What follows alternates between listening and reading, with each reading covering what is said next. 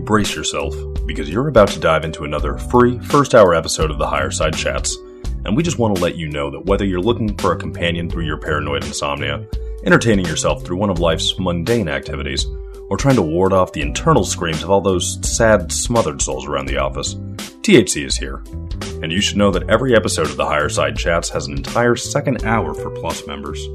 Sign up at thehighersidechatsplus.com and you get years of Plus show archives, lifetime forum access, a special invite to Greg Carlwood's monthly joint sessions, MP3s of THC music, bonus episodes, tour videos, and 10% off t shirts, grinders, and whatever else ends up in the higher side store. It's $8 a month that you won't miss, so become a Plus member and treat yourself in these troubled times. Always action packed and commercial free, which means you'll unfortunately never hear my voice again.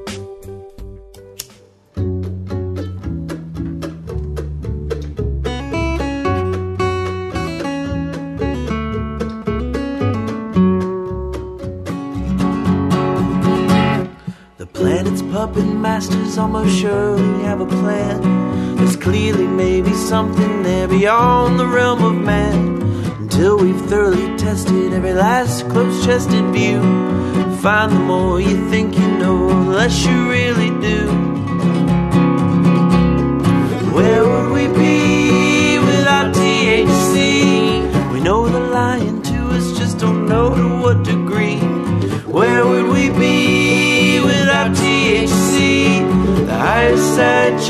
Show. Greg Carlwood and Company.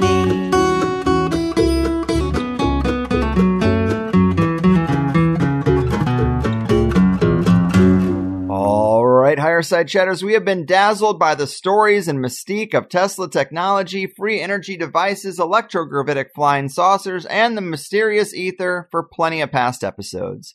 We've heard of several exotic technologies based on these themes and their forward thinking radical inventors, people like T. Townsend Brown, Victor Schauberger, and Wilhelm Reich, all long past dead, and their explosive genius largely reduced to a whisper. And one has to wonder if their technologies worked, where are they now? If the ether is a real usable medium, why isn't it being used all these years later? How can it still remain such a secret? Well, people, it is out there. You just need to know where to look. Of course, the scientific and technological gatekeepers have been doing their damnedest to corral the bright minds of the scientifically inclined into the limiting pen of conventional physics. But you might not know that in modern times, brighter minds have resisted those scientific shepherds and have been studying and teaching the forbidden knowledge of ether physics amongst themselves and those who would listen all along. And one of the most knowledgeable people immersed in the secret science scene is today's guest, Aaron Murakami, Aaron has authored and produced several books, presentations, and films like The Quantum Key, The Ultimate Guide to Taboo Physics, Free Energy, and Debunking Mainstream Pseudoscience, as well as Hacking the Ether, A Course in Mind Power, Water Fuel Secrets, and several others. In 2008, he also co-founded A&P Electronic Media, which has helped to spread the word with over 40 ebooks and lectures, and is largely considered the best source of information in the free energy sciences. But his most interesting credit in the eyes of your humble host is that Aaron is the main man behind the Energy Science and Technology Conference. These annual conferences, several years running, are held in northern Idaho, close to Spokane, Washington, and have been attended by people from all over the world. To date, there have been about nine machines demonstrated at his conference that were over Unity, more than all other conferences combined. So this really is where the rubber meets the road, and I can't wait to get down to it a free energy advocate, bucker of Bizarro World Science, and teacher of the ether. Aaron, my man, welcome to THC. Hey, thank you for having me on the show, Greg. Much appreciated. You got it. This is a real treat. I have been looking into these secret science conferences because I'm sort of sick of the vague, mystical conversations around these topics, and I wanted to just sort of dive in and see what's actually out there and when you look into the free energy conference scene, it is not long before you run into Aaron Murakami, let me tell you.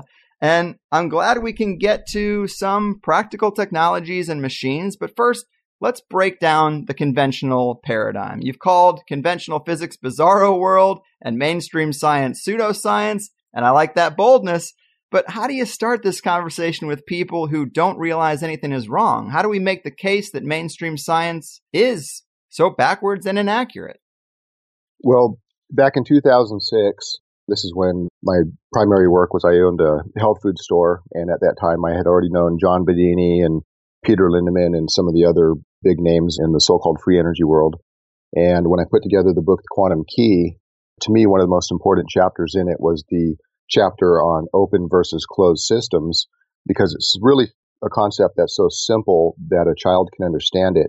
And once the average person can understand that it is possible to have a system produce more on the output than what you put in, and it's not more going out than going in, it's more going out than what we put in. So common sense would say that that implies that there's extra input from somewhere else.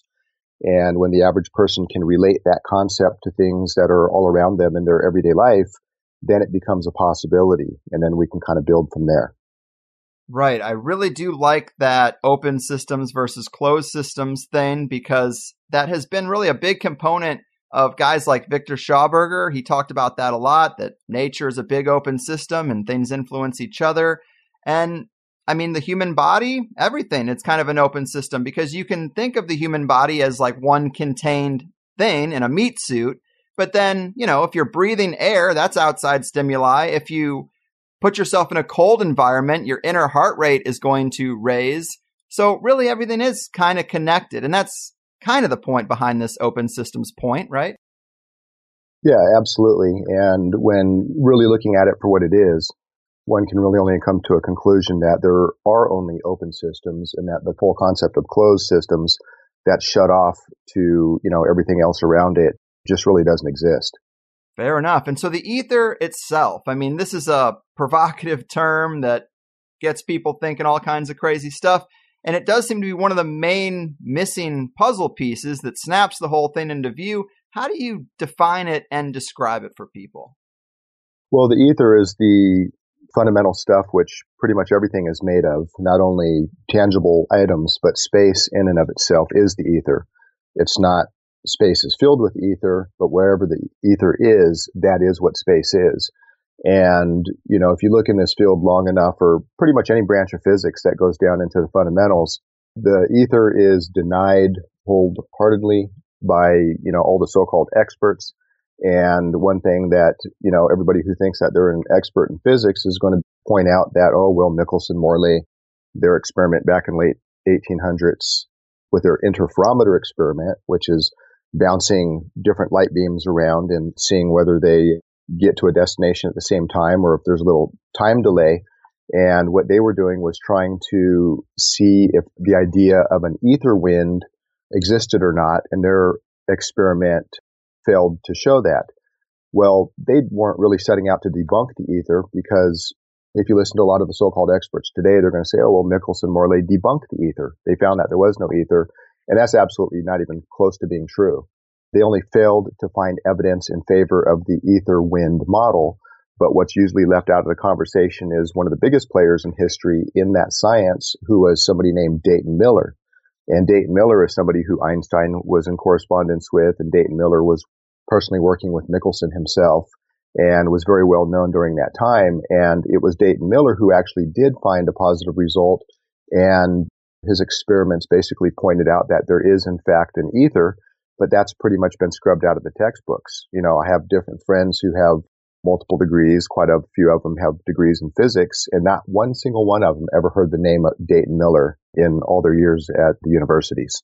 Hmm, isn't that curious? They teach Einstein, but not Dayton Miller. And Michelson Morley is an interesting thing for people who aren't super familiar.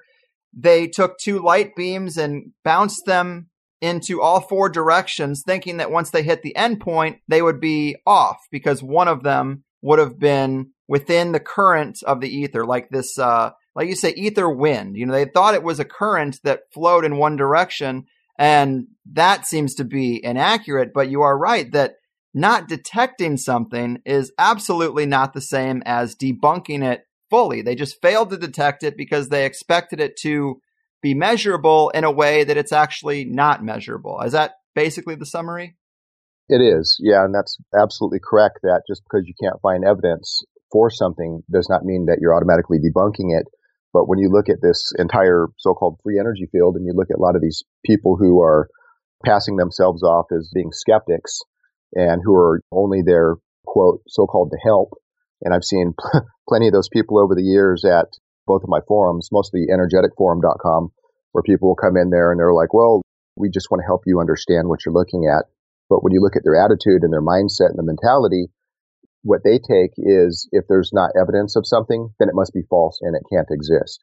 Mm-hmm. And that's just completely unscientific, but they're the ones who are portraying themselves as being the most scientific. So it's completely hypocritical. So looking at what Michelson Morley did, just as you described, bouncing these light beams around and this ether wind, what they were looking for was whether or not there was a static type of ether that just kind of sat there statically as the earth is spinning in it. And if the ether is still, but the earth is spinning, then you create an apparent ether wind relative to the earth moving through it. Just mm-hmm. like if a child is trying to fly a kite out in the field, and if there's no wind, well, he can create his own wind by running. Mm-hmm. So that's creating an apparent wind relative to the movement of the kite. And that's what Michelson Morley failed to find evidence of. But that's not the only ether model. There's more dynamic type of ether where the ether is actually in movement itself, even though the earth is spinning through it. It's not a static ether. And these are kind of going into some of the concepts that have been validated by many, many experiments over the last century, but they don't get any recognition. Right. And that was going to be my next question for you is basically if their experiment was an incorrect way to detect the ether, what is the right way we can actually detect it or the right way to think about it versus the way they had it in their model? Well, they want to deny the ether, but when looking at it, it basically ties everything together. Einstein's original model was like an elastic etheric type model, and little by little, you can see through his correspondence over the years, and he was he didn't really deny the ether very much. A lot of people portray Einstein as being the big debunker of the ether because of his theories of relativity, and that's not true. What he was really saying was that the ether was not necessary for his theory of relativity to hold up, which is a big difference from saying that there is no ether. He's just saying it wasn't necessary for the ether to be there to have the effects of relativity. But when looking at it for what it is, and when we start looking into gravity and potential and the nature of energy in and of itself, we can see that the whole foundation of physics is completely false. Hmm. And I know that's a bold claim, but when looking at a couple simple examples, we can see that there has to be an ether or something because the entire concept of storing potential or conservation of momentum, conservation of energy, and these type of ideas just don't hold up. Mm-hmm. My favorite examples is just looking at gravitational potential. Everybody knows that if you lift an object, that takes real work to lift an object. You know, if you lift one kilogram object to one meter, that's maybe one joule of energy that's dissipated. It's not just potential, it's actually energy that's burned. You know, if a bulldozer is lifting up a bunch of dirt up into the air, obviously it takes work to do that. Well, what the common idea is, is that as you're lifting that object, you're storing potential in the gravitational field. Well, just looking at it from a more mechanical point of view or a mechanically inclined point of view, well, how can you store something that you just used up?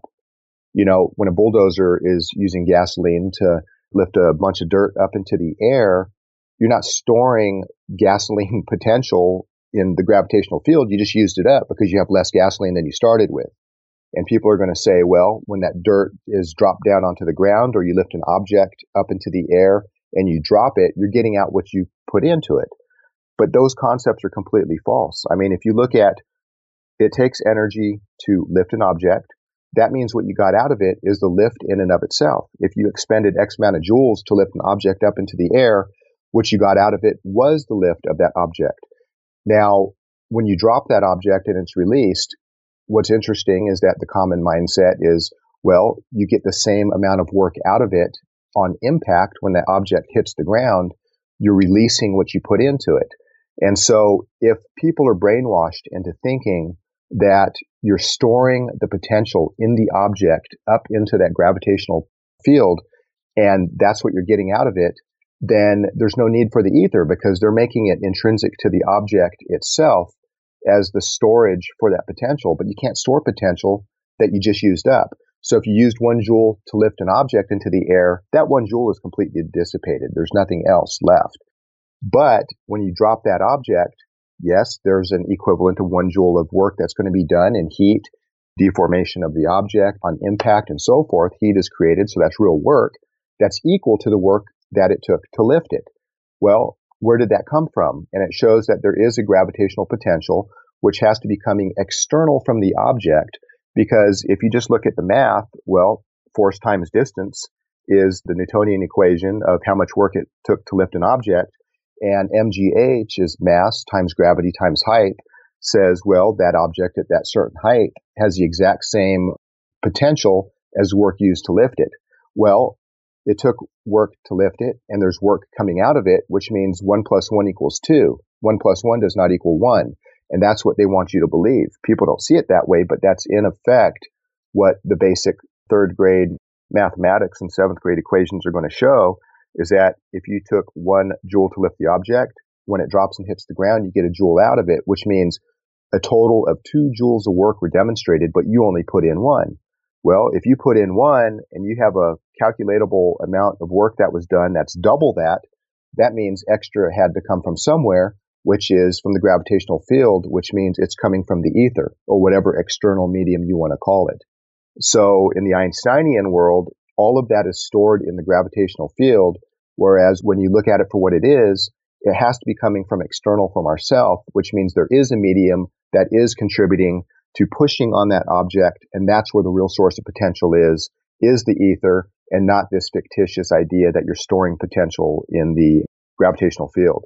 I mean, mm. you know, if you drive a car up a hill and you have one gallon of gas and you drive and drive and drive and you make it to the top of Pikes Peak in Colorado or whatever other high mountain that you're climbing up to, when you get to the top of the mountain, there's no more gasoline in the car. Right. You used up the gas. You didn't store gasoline potential anywhere. And so you have a real measurable amount of work that took to get up the hill. And when you turn the car around and you let off the emergency brake and you coast to neutral all the way back down, well, you're obviously not rolling that car down the hill from gasoline potential that you stored because you already used it up. So where is it coming from? It's obviously not stored somewhere because you just used it up, which means you are getting extra potential from somewhere else that's able to do real work. And this is what has been in front of everybody's face for, you know, hundreds of years. And, you know, it's not that these Newtonian equations are incorrect. They're incorrectly being applied. Right. You know, force times distance and mass times gravity times height to determine what the gravitational potential is, those equations are accurately giving what the numbers are, but the perspective has to change. And so if you see that you are indeed getting an equal amount and you add those together, the total amount of work is obviously common sense shows you and any child can see it that more work is being done than what you put in and it's coming from external. So there is an ether, and when looking at it from that perspective, the entire Einsteinian model falls apart, as does the bare foundation of fundamental physics, where they're inaccurately claiming that you can actually store potential when nothing can be further from the truth. Right. So, in other words, just to make sure I got this, instead of, in the examples you're giving, instead of thinking of these things as like an action and reaction part of one process as two separate processes, one that disrupts the equilibrium, kind of moving something off the ground, and then a second process that brings it back to the equilibrium before you put in the work. Yeah, absolutely. They're sequential. So the first step is you lift an object, real work is being done, heat is being created, and that's a definable, calculatable amount of work. And then if and when that object is allowed to release, then gravity comes in, pushes on the object, which is external potential from yourself because you're not contributing anything anymore. So obviously it's coming from the environment. And then that second step is that fresh gravitational potential comes in and extra work is being done and you can add them together and it's more than what you put into it. And so it's not more out than going in. It's more out than what we put in. So they are sequential. Absolutely. And that's a very important point to understand distinction. Right on, right on. And so some of this stuff is a little bit hard to grasp without a visual aid, but the most helpful for me when trying to understand ether was the way gravity affects a planet. I've heard people tell me that gravity is a push, not a pull, but how does that work using a planet as an example? Tell us about this displacement situation. Yeah, so the push theory, and I'm not the first one to come up with the push theory of gravity. I thought I was when I came up with it because I had never heard of it. Everybody is familiar with the concept of a gravitational pull, but in reality, there is no gravitational pull. It is a gravitational push, and objects are pushed down to the ground. And so if we look at, just to get the idea of what displacement is, this is volumetric displacement. Let's say there's a bowling ball and you put that bowling ball in a tub of water. Well, the water is going to rise by the volume of the ball. And that's very well known, and that's volumetric displacement. Whatever the volume is that that ball is occupying is going to displace and push the water apart, and that water is going to rise by the same volume as what that ball displaced it. Now there's something called mass displacement, which isn't limited to just the surface of the ball. I mean, there's, you know, a couple holes in a bowling ball for your fingers, but I mean, it's not like a sponge. It's solid and the water is limited to pushing back down on the ball just on the surface. Well, if you have like the planet Earth, for example, the Earth has quite a bit of mass. I mean, it's a relatively small planet to a lot of different planets out there, but compared to us, it's fairly large mass and large enough to have gravitational effects.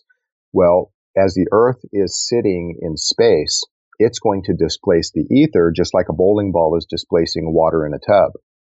As the Earth is displacing the ether outwards, the ether is trying to push back down on the earth, just like the water is trying to push back down on the bowling ball.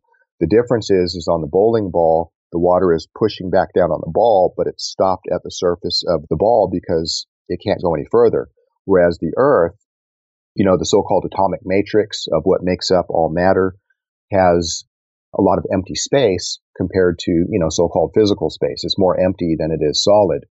And what happens is as the earth is pushing the ether out and displacing it, the ether is pushing back down on the surface of the planet, but that ether is able to move through all the space of all the matter, moving back down towards where it was displaced from, which means the ether is coming from the outside and is moving down towards the surface, pushing on every object as it makes its way back down towards the center of the earth.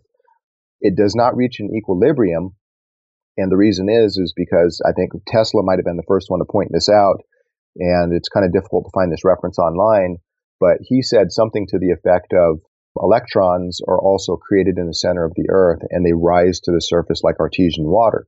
Well, what happens with the ether is as it's rebounding back towards the center of the earth, there's different types of interactions where they create different particles, such as electrons, so to speak, which flow to the surface of the earth. So it's in constant movement as it's creating these electrons. And so as the ether is moving in the downward direction, let's just take a, uh, an example of like a block of wood and a block of lead. Well, a block of wood is not very dense compared to the block of lead, even if they're both one cubic foot. One cubic foot would basically be the volume of space that they're taking up, but they weigh very different because the lead is under a lot more effective gravity than the wood is because you can obviously lift up a one cubic foot block of wood fairly easily. But when you try to lift the block of lead, it's the same size, but you're not even going to hardly be able to budge it. And what happens is inside the atomic matrix of each of those, there's a lot more empty space in the wood compared to the lead. So as the ether is moving from above down through both objects, there's a lot more matter there in the lead to push on, there's more nucleus of the atoms in that lead for the ether to push on compared to the wood. Let's take an analogy of a river flowing to make it a little bit more simple. If you have a river flowing and you have a one inch mesh net that you try to drag through the water, that's like the wood. It's more open and more spacious and the water can move through that one inch mesh really, really easy with not much resistance. That's why you can drag the net through the water pretty easy. That's like lifting the object up against gravity with not much effect. And that's the wood. Now let's take a net of one millimeter mesh. That's representing a lot more dense atomic matrix in that lead. And if you try to drag that one millimeter mesh net through the river flowing at the exact same rate, there's a lot more of that net to hit on, which means you're going to experience a lot more resistance. And that's like the ether trying to move through the lead is that it's a lot more dense and a lot more compact. Therefore, it's a lot more atoms to push on as it's moving through. And that's why you have a lot more resistance. And so looking at these ideas from a fluid type of concept, it's all like these fluid dynamics. However, fluids kind of flow, this is the way that ether flows. And this is kind of a common concept that even Tesla was talking about is that ether kind of moves like a gas or a fluid under pressure. That makes sense to me. And I think this is all just a really good way to explain these types of things to people. And a net moving through water is a great example. If you swing a butterfly net through the air versus swinging a kayak paddle through the air, the resistance on the objects is similar to swinging them through water in terms of the ratio of work required between them. So it's really just like as simple as the same principles apply because the ether is like an invisible ocean in open space. It's just less dense, less obvious. And as expected, objects that are more dense or more solid are going to take more work to push through it. The implication being that they're pushing through something, some type of medium, or why does it have that effect? And right there, we're saying that's detecting the ether to a degree. And I think it does make sense, even though using the right language and terms is a bit slippery for me.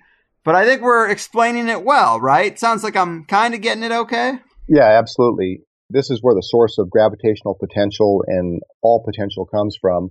And so in the examples, if it takes, you know, one joule of work to lift an object of a certain weight to a certain height, you dissipated all that energy at the peak of the lift. And when you let go, it's a downward flowing ether which is going to push on the mass that makes up the matter of that object. And that's what pushes it back to the ground. And that's why objects will fall back to the ground when you let go of it. So now you can see where the source of that push is coming from and why gravity is a push and not a pull. And that there is an external source of potential that's going to do work because as soon as that gravitational potential, which is that downward flowing ether, pushes on the object and that object hits the ground, then work is done. And that's work that was done by potential that comes completely external from ourself. So that's why you can add up our work to lift it. And then there's extra work being done, which is complements of environmental input, which is the ether, which comes absolutely for free. And so they're going to say, well, you had to do work to lift it. Yeah, but we got something out of that work when we lifted it. It was the lift of the object in and of itself. And so looking at this displacement concept, it starts to fit one of the pieces into the puzzle which is necessary to kind of see the overall scheme of things on how the ether is there, how it works. And when you see this type of gravitational concept, you can see that these fictitious ideas of mass curves space and that you're storing potential into an object are completely ludicrous. Right. And so these open systems versus closed systems points, as well as the work, potential, and energy points, these are fundamental understandings because we're going to get into the idea of batteries and devices that have more output than they have input or these things that people think are impossible. And it's because they're thinking about energy and work and potential and systems incorrectly. So these are some fundamental things that we had to get out up front. But quick side note, because something you said in your hacking the ether presentation really stuck with me. If we revisit planets, we already established that gravity is a push because the ether has been displaced by a big mass and it's trying to reoccupy that space, similar similarly to the way water would. But if I understand you correctly in that presentation, and you kind of mentioned it earlier as well, ether is in the center of the mass and is also pushing out from the middle, which sounds like you're saying that there could be a cavity in the middle of the earth. That's possible for example, one idea that Eric Dollard subscribes to is almost like a hollow earth type theory. He's been able to determine that with his so-called earth telescope technology, which is this Tesla Alexanderson style antenna system to look at signals from the inner earth for his earthquake forecasting technology. I might have a little bit different perspective on it, or actually I really don't have much of an opinion whether there's a hollow earth or not.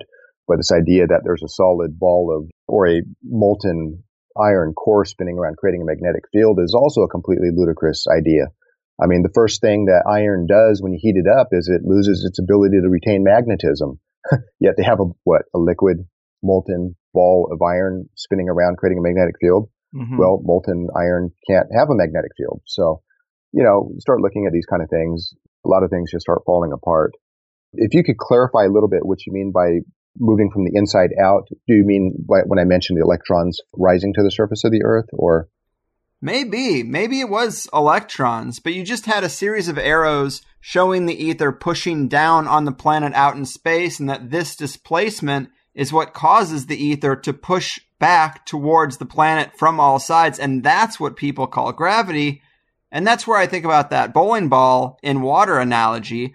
But on your diagram, you also have arrows in the center pushing out. And I thought that was saying that instead of ether just pushing down from the outside, it also sort of comes together in the middle and pushes out from the core as well. Maybe it is electrons or electrons and ether, but I just found that to be an interesting detail in the model.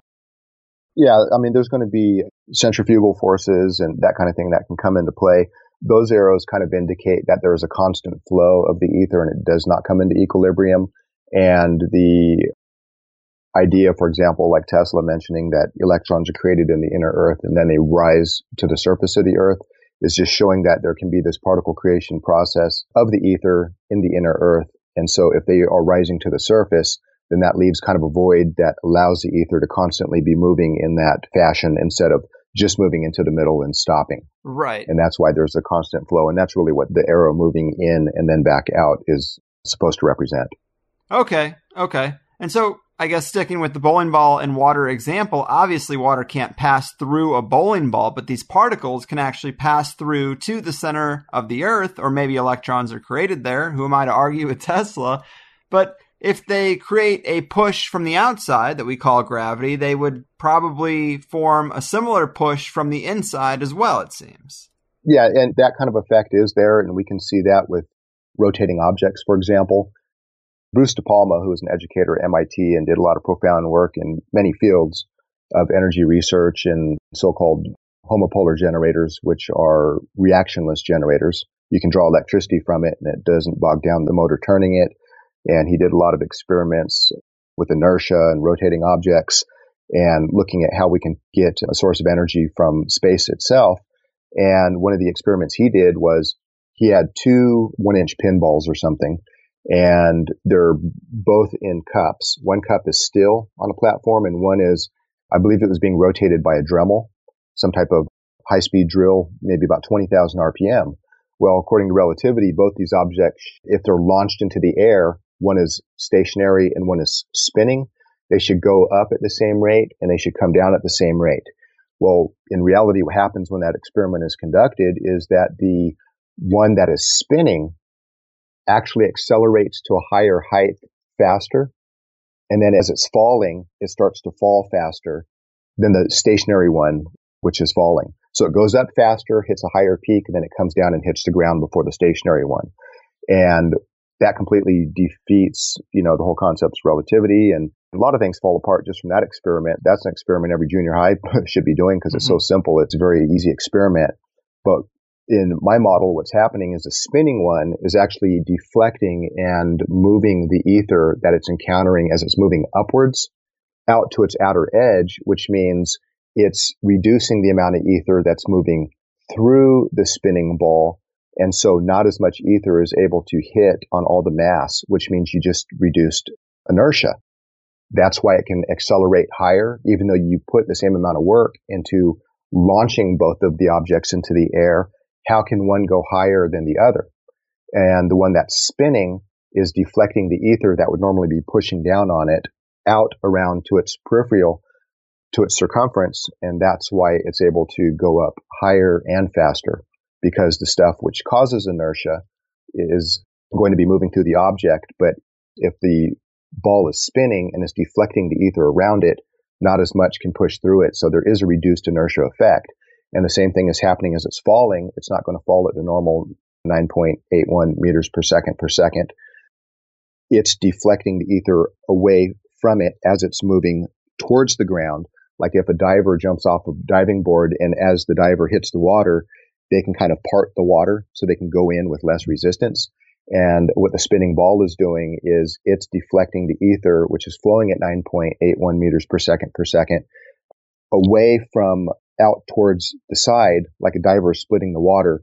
That's what the falling spinning ball is doing is it's deflecting the ether out away from it so it can actually fall faster than the normal gravitational fall. Right. And this is another one of those things that when you see the visual, it's quite clear. It's a simple example where you say you could just take two rubber balls and throw them in the air at the same trajectory, but one, if you could get one spinning, you would obviously see that that has a huge effect on the arc of the throw and the way it lands. Kind of like uh, the way I'm trying to think of this for people without the visual aid is at the quantum level, if you think of matter as more mesh like, and you think about a net in water, if you just run a net through water, you know, you're going to get one trajectory. But if that net were spinning, well, then it's going to be harder for the water to make its way through that mesh like material because it's going to be moving in all different directions rather than just flowing straight through it. I mean, that is kind of a weird example, but it shows that there is a material, a, a medium mm-hmm. in the open air that has, is having an effect. I guess my question would be, is there a difference between ether inside and outside of our atmosphere? I don't believe so. It's going to be the same type of ether, but the example you point out with a net just moving through the water, or if you rotate that net and move it, you're going to get more resistance. It's like if you look at, say, like a regular household fan, if you look at the blades and the fan is off, you have all this open space, you know, where the blades are not.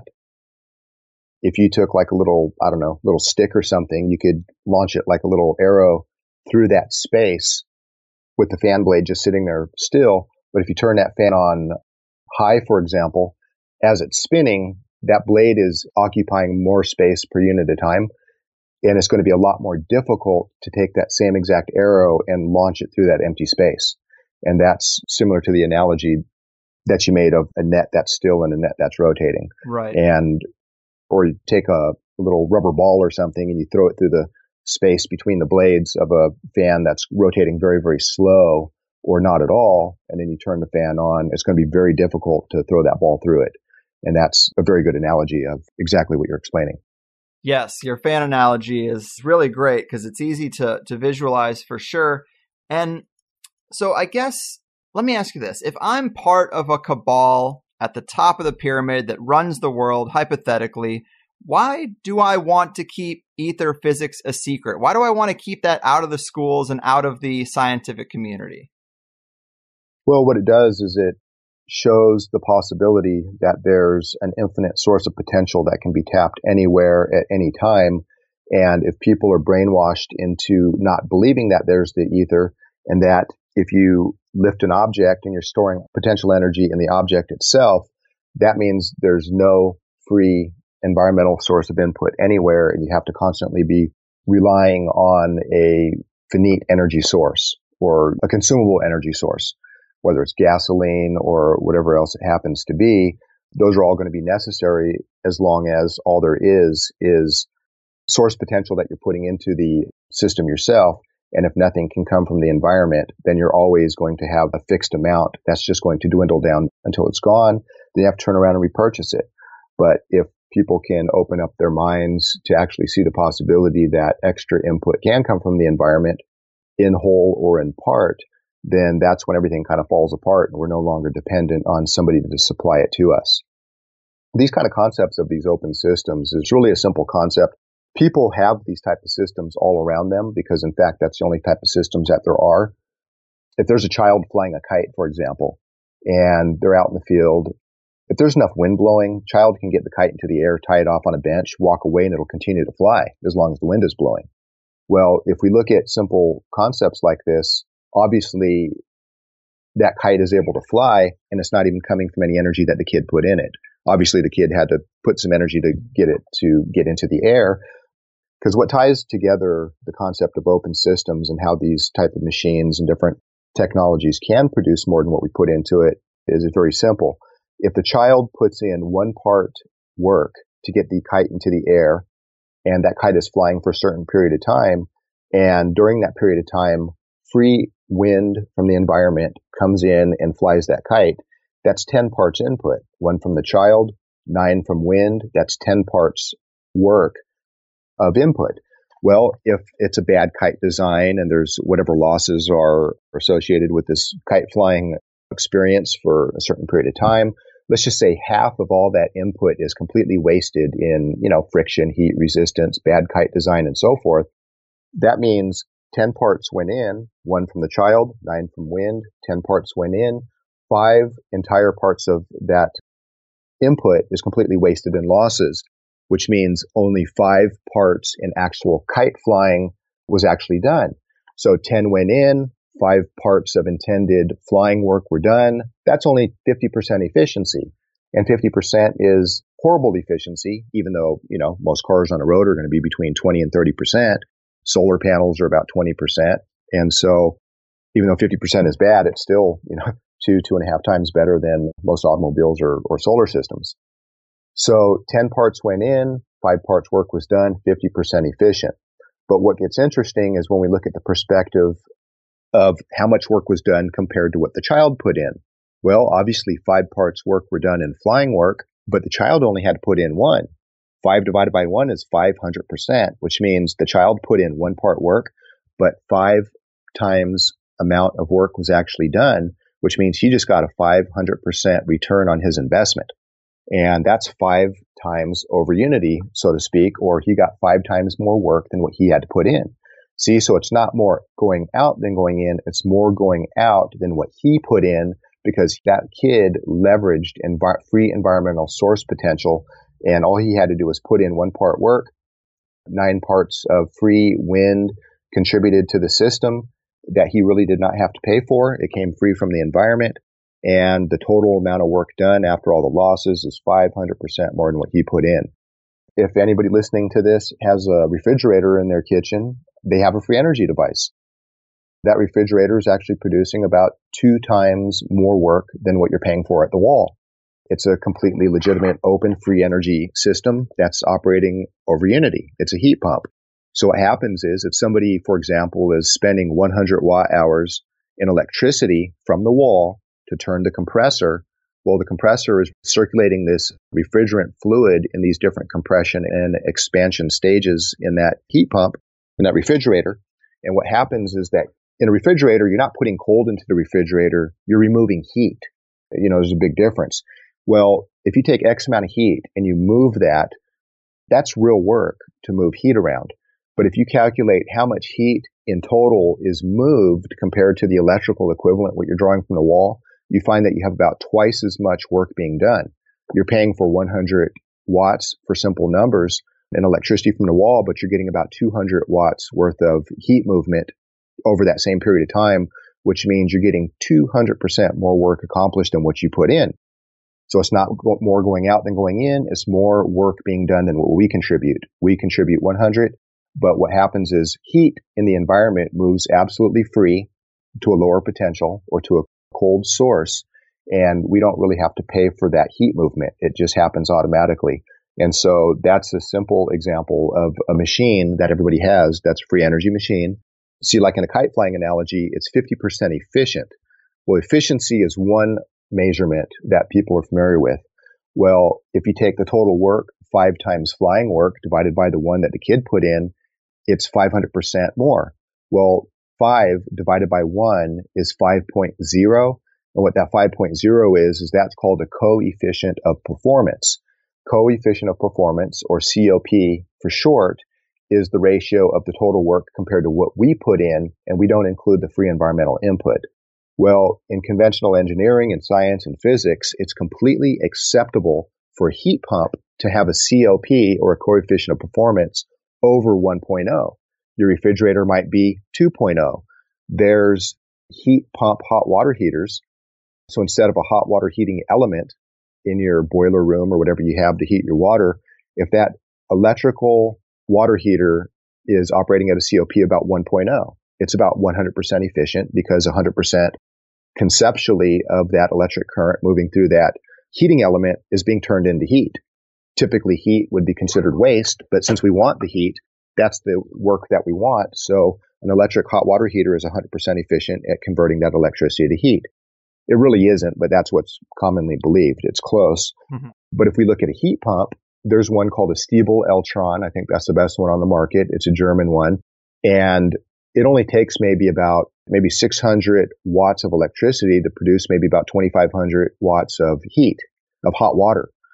I know it, depending on the ambient temperature, it has a COP of 2.4, which means if you have one of these heat pump hot water heaters, you can produce 2.240% more hot water than the electricity you're drawing from the wall.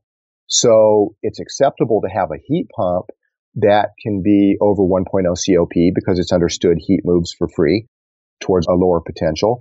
But as soon as you start talking about over 1.0 COP devices and machines that are not heat pumps, that's when you know what hits the fan and you know they cry foul. Oh, you can't have that. It's totally impossible. It's perpetual motion and all this stuff. So then what you see is this degenerate mentality breaking down, claiming that, oh, well, that type of process can only happen selectively in these systems, but they can't happen in other systems, which is completely ridiculous.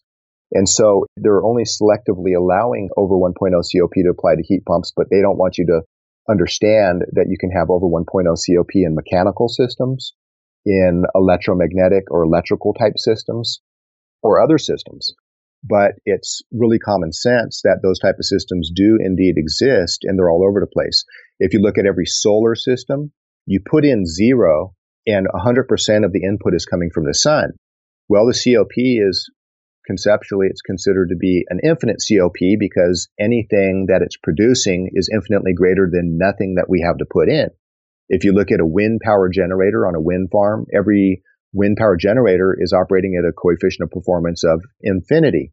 It's an infinite COP because any electricity that that wind generator is producing is infinitely greater than zero input from an, an operator because we don't have to put anything into it. We don't have to put anything into a solar system. So obviously there's an over 1.0 coefficient of performance on solar panels and heat systems or solar panels and wind generators. And so it doesn't only apply to heat systems. And in fact, there are mechanical systems and there's electrical or electromagnetic systems that are over 1.0 COP. Hmm.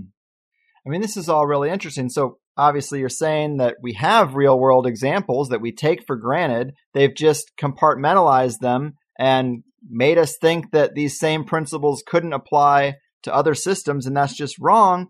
And it really is kind of flipping the model. And it's why the open systems philosophy is so important to get out there because you're kind of breaking down where work comes from. And if the work didn't come from you and it was input from environmental sources, then that's going to contribute to a net gain in the end. But because we think of things as these closed systems, I guess we're not pulling in those other energy sources or factoring them into the equation. And that's kind of the problem because we have this ether everywhere and it is part of our environment and it is tappable.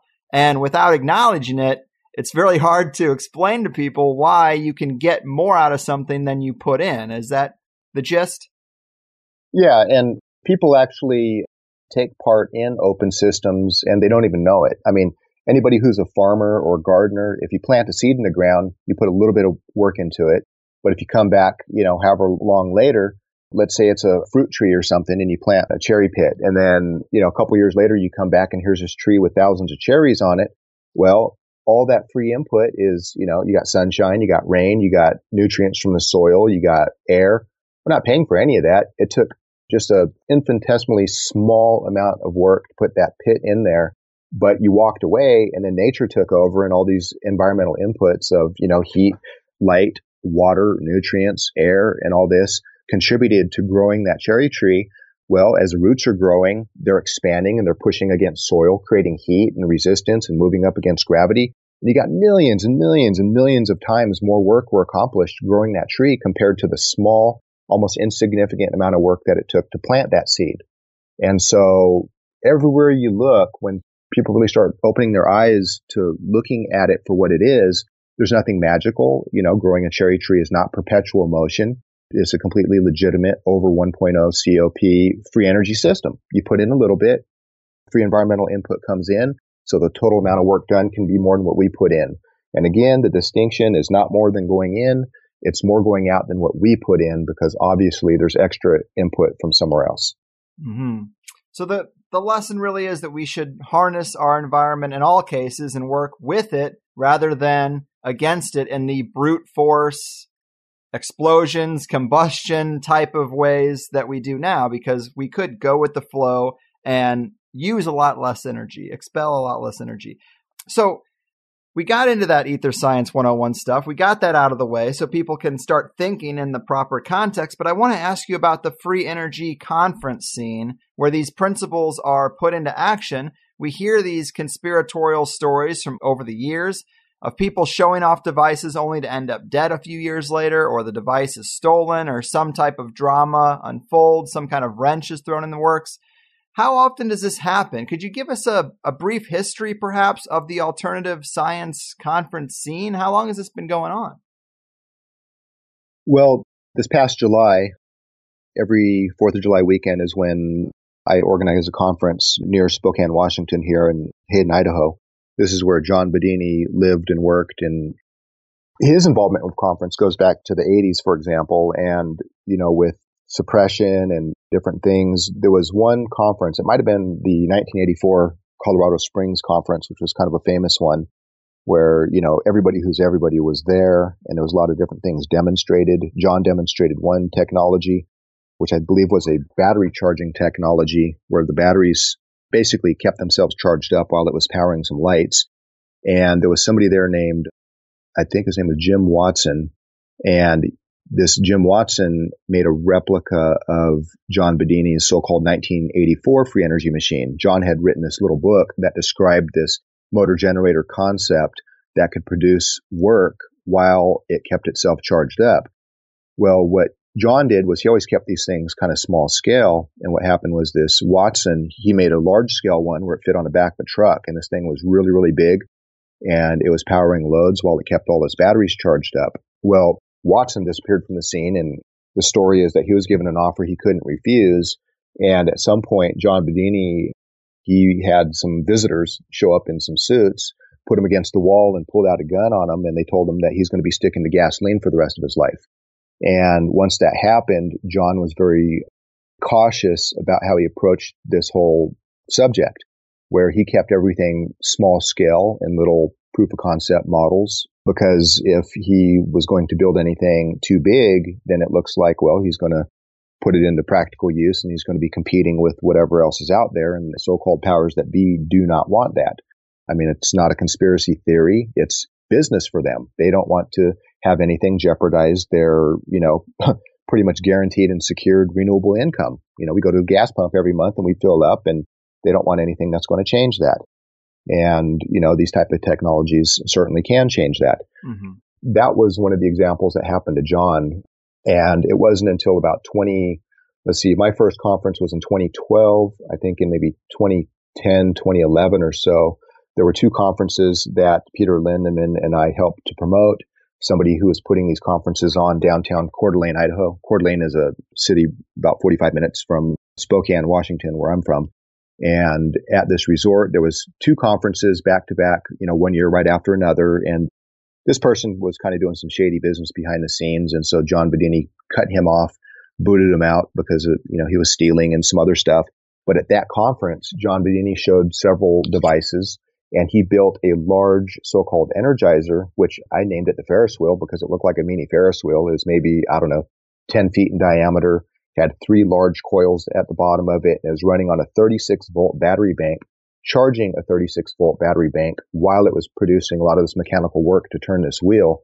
And I can't remember how many foot pounds of torque this thing would put out, but it was quite a bit. That would break your arm if you tried to stop it. And what happened was this thing pretty much ran all weekend, all two or three days. And the input battery, the 36 volt battery bank, it never dropped it stayed charged up and the batteries on the output kept getting overcharged. And you had to periodically stop this thing to keep it from overcharging those batteries. And so that machine, I think it was calculated to have a COP of about 3.0, which means it's able to put about three times as much charge into the battery in addition to the mechanical work compared to what's leaving the input. Even though the input batteries stay charged up, you can still measure that there's a certain voltage there and a certain current, which is flowing, the electron current. So you can measure that there's something leaving the battery, even though the battery is getting a kickback, so it gets itself to be charged up. Well, these two conferences was the first time John Bedini came out and to the public like this, the first time since I think the early 80s. So it was about, I don't know, 30 years or something like that. And so after he booted this one shady character out of his life and out of his company and everything, who was still out there bootlegging a lot of John's stuff, I approached John and wanted to start doing these conferences. And I talked to him and the first conference I think was in 2012 and we did this at a little uh, Eagles Lodge in the middle of nowhere in, in Hayden, Idaho. The reason we had it there is because John's company is in Hayden. He lived in Hayden and he was one of the trustees at the Eagles Lodge, which is kind of a nonprofit. They do a lot of charitable work in the community and that kind of thing. And they had the perfect setup to be able to have a conference. And so we did it and, and it was a success that I think was in 2012. And in this past July, that was the seventh conference that I've helped organize. The first couple, it was originally called the Bedini Lindemann Science and Technology Conference. And then after a few years, we wanted to make it a little bit more generic. So then we called it the Energy Science and Technology Conference. And through those seven conferences, there's been about nine different machines that were demonstrated to everybody, which had an over 1.0 COP, which if you look at nine different machines producing so-called over unity, more work is being done than what the operator puts in. That's more than all other conferences in this category combined hmm. that I know of. Well, that's quite impressive, man. I mean, nine machines, and I understand that you can make something that isn't necessarily ready for a mass production or commercial rollout. But with nine, you got to think maybe a couple would be ready. What is the holdup when these things have been made since the 80s? I mean, obviously they're going up against uh, the powers that be and all that. But why can't, with a Kickstarter or something, why can't we get this stuff out to people so they can see that it works despite their conventional knowledge? Well, lot of it on upscaling. Some of these things are not going to be very practical. For example, you know, the Bedini SG, it works. SG stands for schoolgirl motor, which little 10 year old girl at a science fair back around 1999 built a little Bedini energizer and it kept itself charged up throughout the science fair and she won the grand prize. And he called it the schoolgirl motor to poke fun at people, you know, yeah, yeah. seasoned engineers who couldn't even get it to work. And so that's where the SG name comes from. Scaling it up, they can be over Unity when you include the mechanical work of the wheel turning. If you put a load on it and you calculate what winds up in the output batteries, it's over 100%. The thing is, is if you really want to scale it up to power your whole house, for example, on a large battery bank, to have two battery banks where one is powering the SG and some other stuff while the second battery bank gets charged up. And when one goes down and the other is charged, you swap the banks. Well, if you look at the time, money, and effort that it takes to buy all those battery banks and wind all those coils and do all that, it makes more financial sense to just go with solar, for example. Mm. That doesn't mean it's a bad idea to go that route, but there's other so-called free energy technologies that are more practical, I believe. For example, one of the most profound technologies I've ever seen with the highest COP was one developed by Jim Murray. Jim Murray has been into these type of technologies for many, many years. He's one of the most gifted, brilliant, genius engineers ever in this field. He's one of the most important engineers alive today. And he has developed multiple mechanical and electrical systems that produce more work than what you have to put into it. At one of the conferences, he did a co-presentation with Paul Babcock, one of my good friends here in Spokane, Washington, and Jim and Paul met, I think, at the 2012 conference, our first conference, and they've been friends ever since. And one of their, each one of them had a technology that was virtually identical to each other in every single way. And when they found that out, it blew their minds because they've been on this parallel path for so many years. Then they met at the conference to find out they're working on the same thing. Well, one of Jim's technologies is called SERPS, S-E-R-P-S, switched energy resonance power supply. And they had one model at the conference that they brought where the net loss on the input was about one watt something. And it was lighting 50 watts of bulbs. Mm. That's about a 5,000% increase or gain. It's a COP of almost 50, 50 times more work being produced than the net loss from the input. Now, distinctions are always important because it really defines what's really going on. And it's not more than going out than going in. It's more work being done than what they have to provide. But another distinction is, is that it does not mean one watt is lighting 50 watts of bulbs because that's just not going to happen. What it means is 50 watts is leaving the power supply, lighting 50 watts of incandescent light bulbs.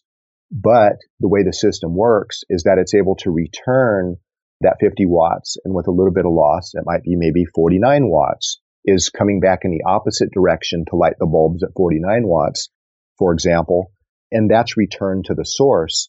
So the net loss is going to be one watt. So it's not one watt lighting 50 watts. It's 50 watts lighting 50 watts of bulbs and it's lighting the bulbs at maybe 49 watts on the return. So the net loss is one. And what that means is that it only cost you one watt to light 50 watts of bulbs.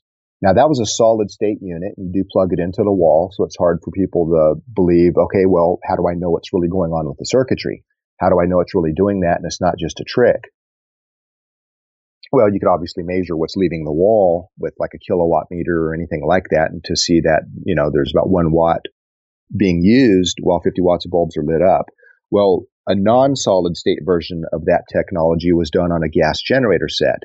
And, you know, this is one of the most exciting technologies I've ever seen because not only is it practical, it's something that has a very, very high coefficient of performance.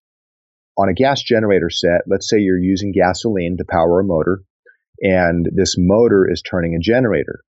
Well, if you put a load on that generator, light bulbs, whatever it happens to be, the light bulbs are going to light up.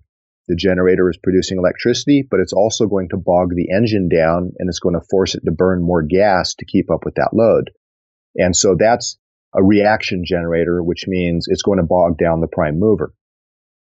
Well, a typical gas generator set, I don't know, they're operating at maybe about 60% efficient. So about 60% of the gasoline you're burning is actually going to producing the work. Well, what's interesting is that the way that this system works is as the generator has this alternating current output, it's got voltage going up, then it's going down to zero, and then it's going negative, and then it's coming back up to zero, and then it's going positive, and so forth. And this is what a typical alternating current AC sine wave looks like. Well, as the output ramps up to positive, the electricity is going to light the bulbs and what happens is there's capacitors capturing most of what's moving through this system on the backside. But as the voltage starts to drop, that capacitor, the capacitors are discharged backwards through the light bulbs. And it's done in a novel way where that voltage is stepped up and is a, at a higher voltage than what left the generator. And when that higher voltage is put back to the generator, as the voltage is following, it actually turns that generator into a motor for just that one quarter cycle of that AC wave. And what that means is if you're able to turn that generator into a motor for just that moment, you just negated the network that that generator is loaded up by because that means half the time it's a generator and half the time it's a motor. And what that does is if 50% of the time the generator is generating, and 50% of the time the generator is actually turning into a motor.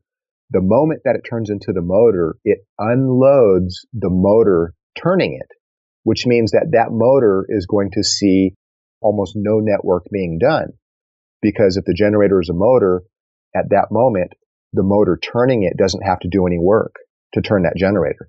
Hmm. And so what it does is it causes a net effect that there's really no load on that generator so the motor is just sitting there turning the generator and it's idling. One of the tests that Paul Babcock did at his shop with that system was on an old gas generator set. You can't use these kind of crappy newer generators these days that you can buy at, you know, Harbor Freight or wherever. You have to use like one of these old Onan generators or something that's putting out a good clean sine wave. If people knew what kind of AC was coming out of these modern generators, it's going to be no surprise why it's going to burn out refrigerators and computers and all this kind of stuff if they use those kind of generators for very long. But on one of these older generator sets that has a clean sine wave output, they had the circuit running on there and they had a graduated little tube so they could measure exactly how much gasoline is going into that generator. Well, on the first test, they just measured how long would X amount of gasoline idle that engine with no load. And so they took the measurement of how long it would run that generator at idle on that amount of gas. Then what they did was they hooked up Jim's SERPS circuit to it. And with the exact same amount of gas, they turned on the generator and they lit 1500 watts worth of incandescent light bulbs. As it lit those 1500 watts of incandescent light bulbs, you can hear the generator fidgeting a little bit, then it smooths out. And 1500 watts of light bulbs are being lit and the generator goes back to idle. It's idling and it doesn't even know that you're loading it. That it was one of the most profound technologies that I've ever seen or heard of. And it's for real. And at one of my conferences, Jim did get introduced to somebody who was kind enough to help financially support the project. Jim has since been funded and is currently working on that right now. And so to me, that's the number one top contender for a practical so-called free energy system that can actually do practical work at a large scale. I mean, 1500 watts of bulbs and the generator's idling is profound beyond belief. The one thing about it is it works on resistive loads, like a heating element, producing heat, or lighting an incandescent light bulb. You know, incandescent light bulb, about 90% is turning into heat, while maybe 10% is light. But the point is, is that it works on the resistive loads. I don't know if he has figured out how to power inductive loads, which means like a compressor and a refrigerator, which has a little motor in it. Anything with electromagnetic coil that you're powering is called an inductive load, while a, like a heating element is a resistive load. So it does work on resistive loads. I don't know that it can work on inductive loads, but in any case, lighting 1500 watts of bulbs, running at idle is, I mean, that's game changing beyond belief mm. and it's for real.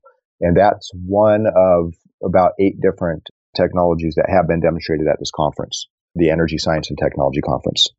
Right on. Well, that's a really great detailed description. And of course, there are parts that are a little over my head. I am a simple stoner host of a podcast, but I know it is that time that I, I always get, it's a little bittersweet when something really lights a fire under me right at the time that we are supposed to close out.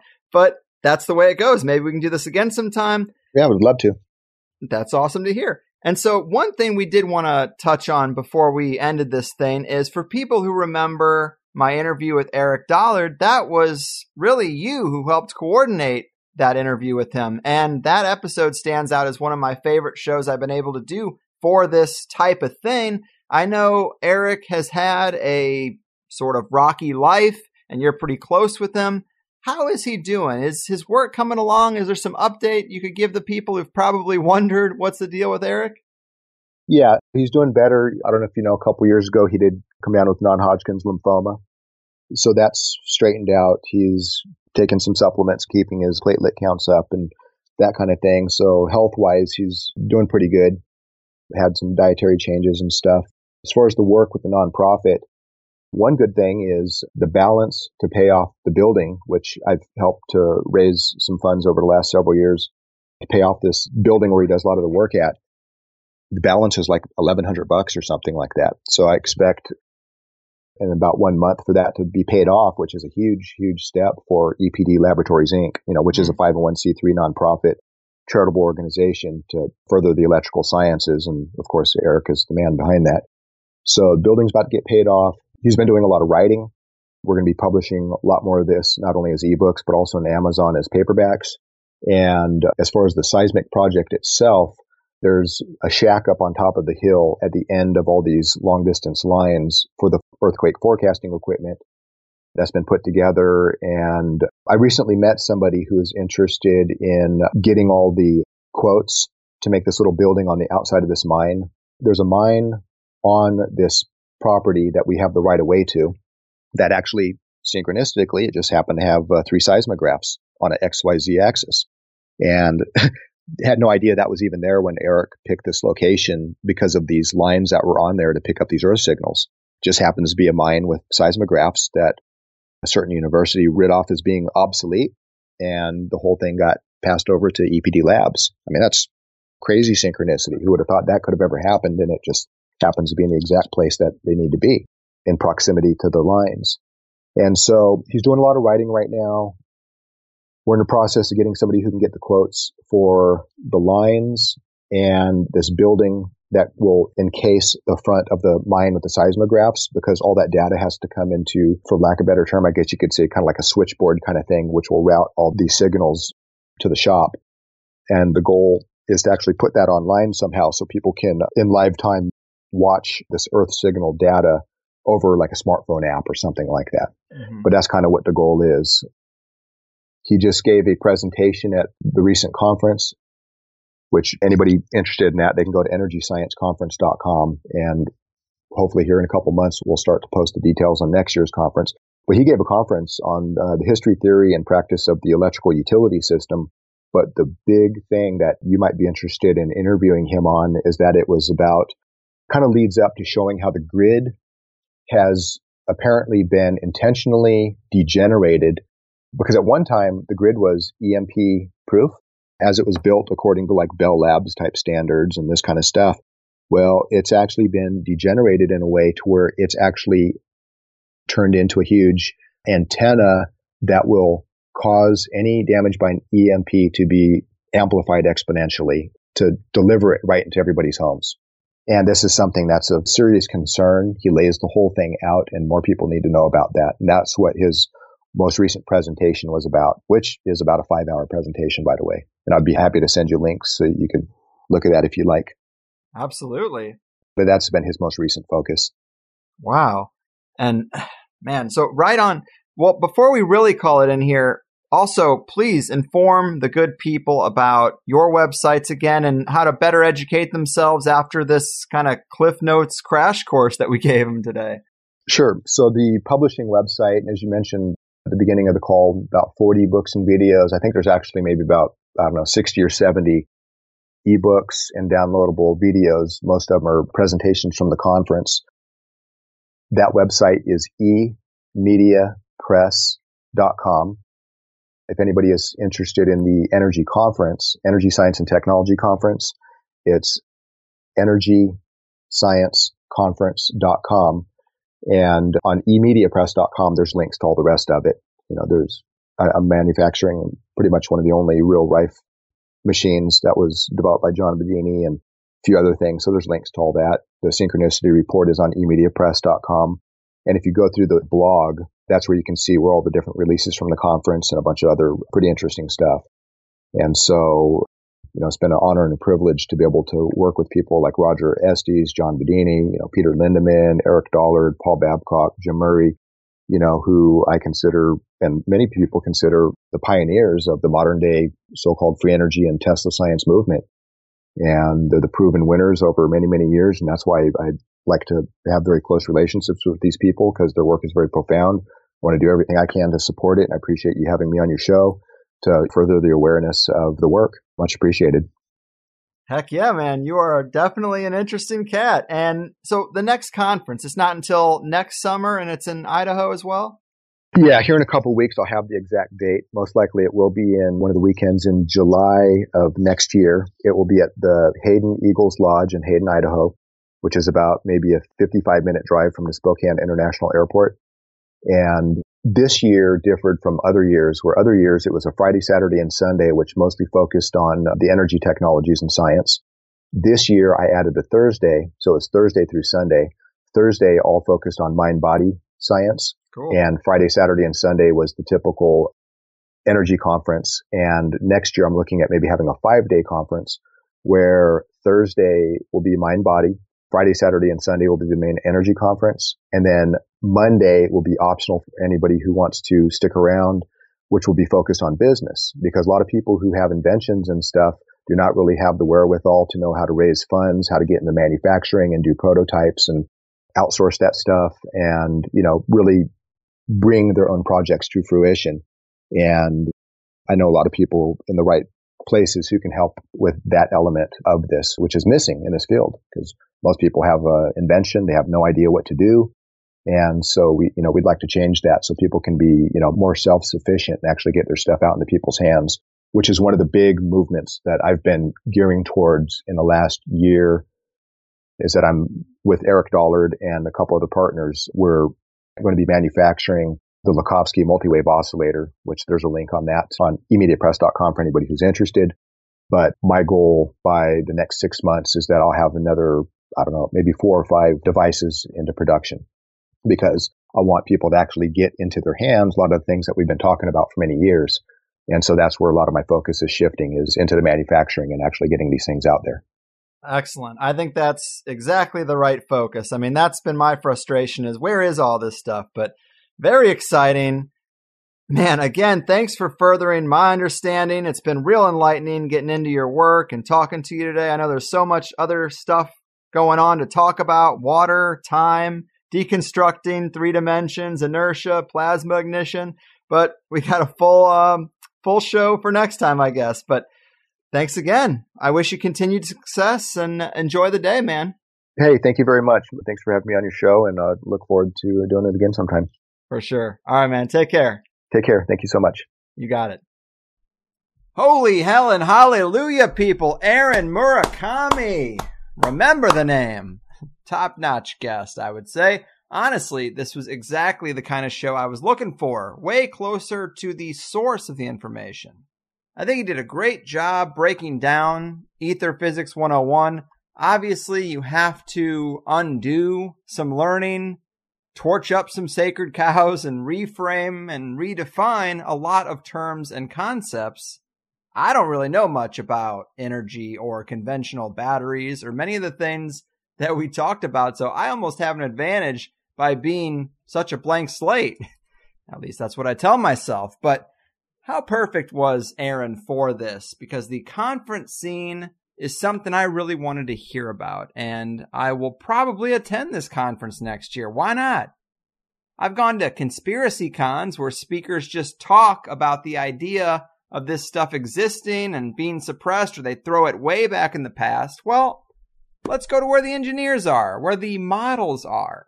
If I ever have a higher side con, this would be a pond I would fish in for sure, I'll tell you that but it's similar to the lesson I learned with the forming of a few of the THC communities. You know, it sounds fun, but this show is kind of just an experience between you and I and the guest. And when we all congregate somewhere, that's where things can get a little messy. That's where we can be targeted. And, you know, not even for anything dramatic, but just marketed to even as a demographic. I don't like that. But if we're all having this experience in isolation, in silent lucidity, as that 80s band used to say, we're decentralized. And that has a lot of advantages. Same with these conferences. It's a bigger risk just to get together and dedicate a weekend to this stuff, getting all the leaders and best thinkers in one room. It's like anything. You don't even have to go full blown capstone cabal on this one. You think GE or any of the big energy companies can't contract out someone to make this problem go away when it starts gaining steam?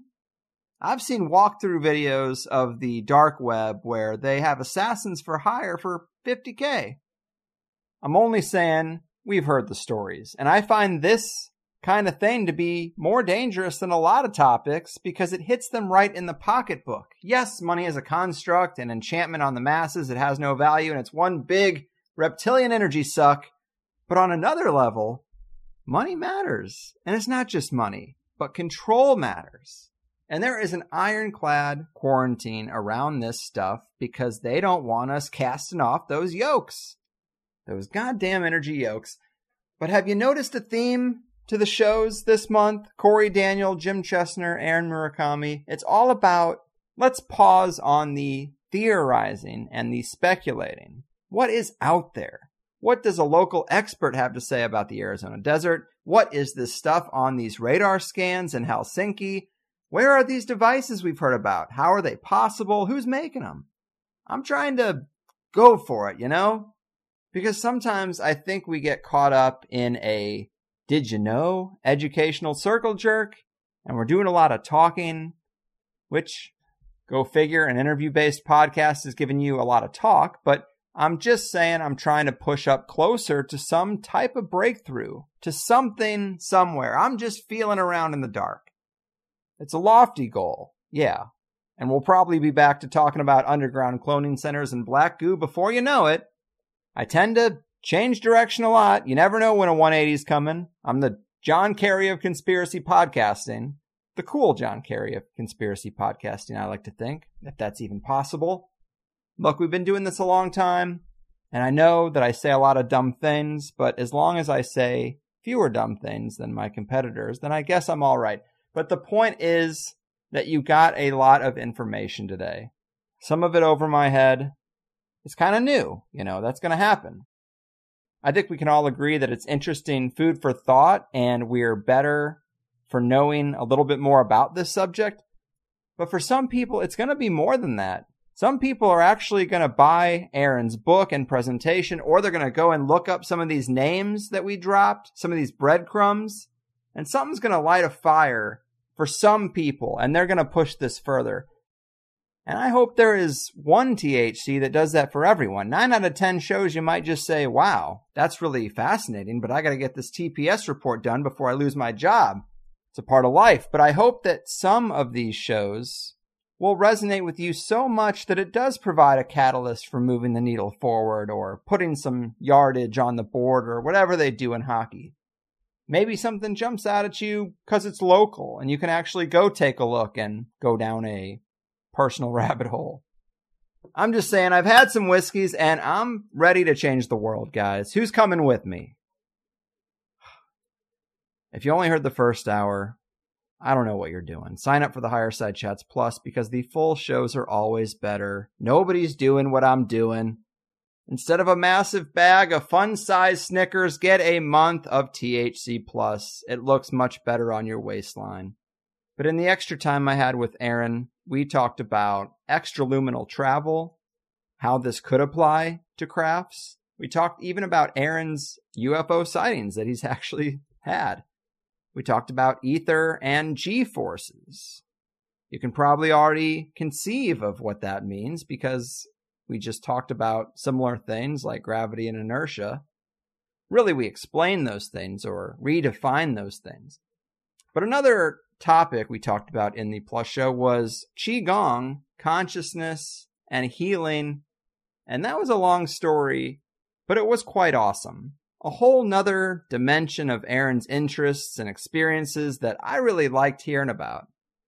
Plus, when exceptional people pass on, it's nice to tell their story to so many listeners, and through that, they can still influence the world. And that's a beautiful thing. Also, tomorrow, or should I just say October 25th, we are doing another joint session with you, dear people. Me and you.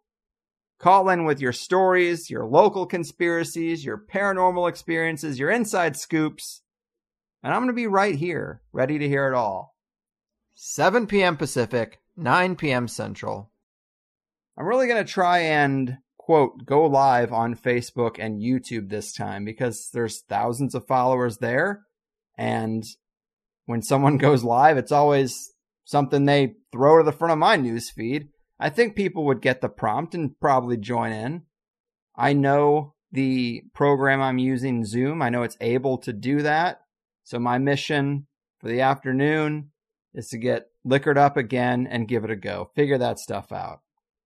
I'm being quite goofy, but I am really proud of what we've done here today. If this resonates with you, please continue to explore these things that they just don't want us to know about. Give Aaron a shout out. Let him know you salute his dedication. Give him the digital high five. And I'm going to be back very soon.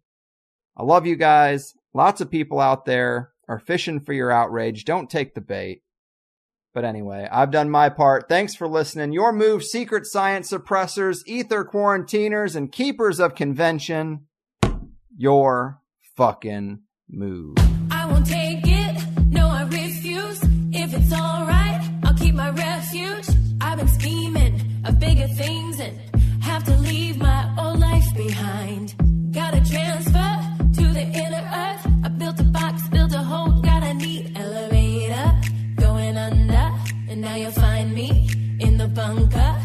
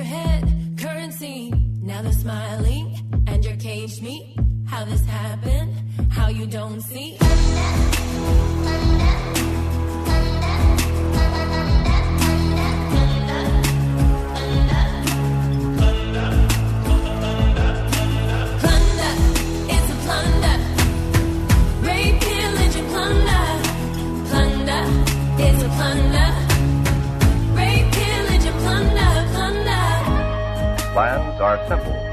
The best protection of all is the special shelter built according to specifications of your local civil defense organization.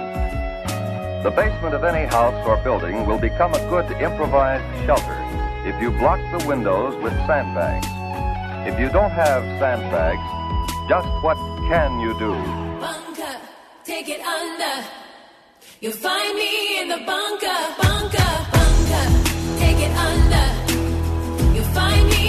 bunker, bunker, take it under. Find me in the bunker, bunker. Plunder, it's a plunder. Rape, pillage, and plunder. Plunder, it's a plunder.